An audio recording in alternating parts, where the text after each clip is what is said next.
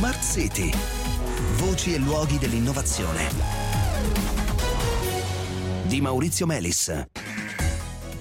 Buonasera, buonasera, benvenuti a Smart City. Continuiamo a parlare di biologia sintetica all'indomani della notizia delle prime cellule sintetiche, quindi cellule eh, interamente create dall'uomo con una dotazione genetica minima, cioè quindi il minimo indispensabile alla cellula per sopravvivere eh, dotazione progettata a tavolino, queste cellule sono state eh, assemblate inserendo questo genoma minimo in, nel corpo diciamo, di, un, di, un, batterio e si è visto che eh, questo, questa cellula sintetica è riuscita finalmente a replicarsi con successo, cioè producendo degli individui eh, molto simili ai progenitori e soprattutto vitali a nessuno sfugge che questo evidentemente è un passo importante per questa giovane branca della biologia che è la biologia sintetica. Ne abbiamo parlato ieri con il professor Antonino Cattaneo, professore di fisiologia alla Normale di Pisa, è un esperto di eh, biologia sintetica che ci ha aiutato a capire un po' meglio eh, di questa nuova ricerca e oggi continuiamo con lui a parlare di biologia sintetica per capire eh, il vasto mondo delle eh, applicazioni appunto di questa branca della biologia. Allora, bentornato professor Cattaneo. Buonasera. Allora, intanto la prima domanda è, è, quasi scontata. Perché sintetica? Perché vogliamo costruire delle cellule sintetiche? Non ci andavano bene no? dire, i milioni, miliardi di microorganismi eh, che popolano il nostro pianeta? Questa disciplina, eh, la biologia sintetica, eh, si occupa di ricostruire funzioni cellulari con eh, eh metodi eh, per l'appunto sintetici, artificiali, con l'obiettivo anzitutto che è quello eh, che possiamo riassumere nel famoso detto del fisico Feynman che diceva quello che io so costruire capisco. Quindi eh, saper costruire una funzione biologica complessa ci aiuta a capirla, ma soprattutto eh, la biologia sintetica ha anche un obiettivo di utilizzare questi moduli sintetici che riproducono alcune delle funzioni biologiche per eh, ottenere delle funzioni mm, che certo. normalmente certo. la biologia non, non ci offre, non, non diciamo permetterebbe, così. per allargare le, oppos- le possibilità dei componenti biologici di ottenere delle chiaro, chiaro. È una specie, voi fate una specie di reverse engineering della vita, no? Voi avete un organismo vitale e dovete smontarlo capendo a cosa servono di preciso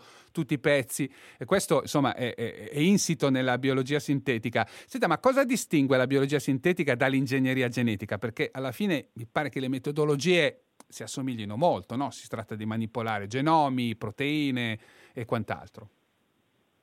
Sì, le tecnologie che usa la biologia sintetica sono proprio quelle della biologia molecolare e dell'ingegneria genetica. In questo senso eh, eh, eh, l'introduzione del gene dell'insulina in una cellula batterica per far produrre un farmaco utile, eh, che è il capostipite paradigmatico dell'ingegneria genetica, è anche a tutti gli effetti biologia sintetica. Quello che distingue la biologia mm. sintetica sono due aspetti importanti. Uno è la scala a cui si fanno questi, questi cambiamenti. La eh, biologia sintetica non cambia un gene alla volta, ma eh, assembla dei, dei, de, eh, delle moltitudini di geni per ricostituire delle, delle, funzioni molto complesse. Il secondo aspetto che è proprio della, mm. della biologia sintetica sono gli aspetti computazionali. C'è un forte ausilio della matematica e delle tecniche computazionali nella progettazione di un modulo di biologia sintetica.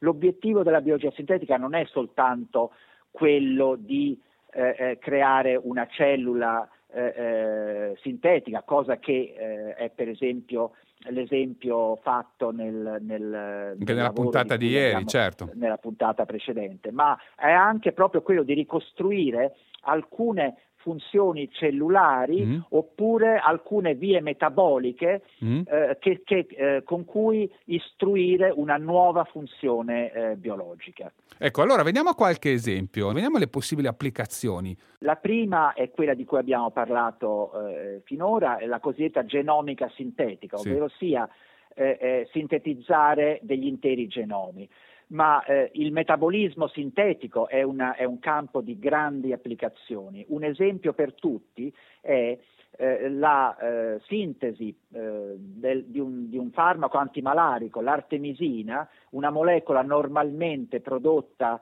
eh, eh, dalle piante sì. e inserendo tutti i geni che sono responsabili per il metabolismo eh, e per la sintesi di questa molecola nelle piante sono stati inseriti in cellule batteriche che diventano così mm. produttrici di questo farmaco. Questo va sotto il nome di metabolismo sintetico.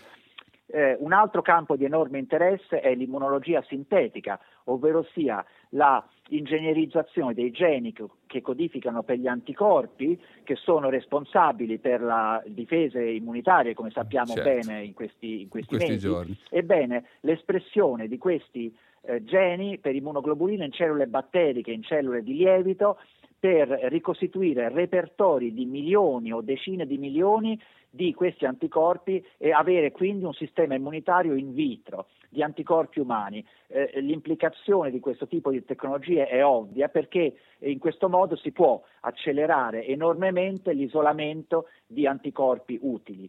Un altro campo di enorme interesse nella biologia sintetica è il cosiddetto codice genetico espanso, ovvero come produrre proteine che contengano aminoacidi differenti dai 20 aminoacidi naturali mm. di cui è costituita la biologia. E certo, perché questo consentirebbe di fare proteine che fanno cose che eh, sono impossibili eh, in, uh, in, natura. Eh, e poi, senta Cattaneo, so che lei ci avrebbe parlato di diagnostica e biosensori, che è un altro settore di applicazione della ehm, biologia sintetica. Ci dobbiamo però fermare qua. Io per intanto la ringrazio, ma ci risentiremo. Grazie, grazie mille. Bene cari ascoltatori, anche per questa sera è tutto l'appuntamento con Smart City torna lunedì. Buona serata e buon fine settimana da parte mia.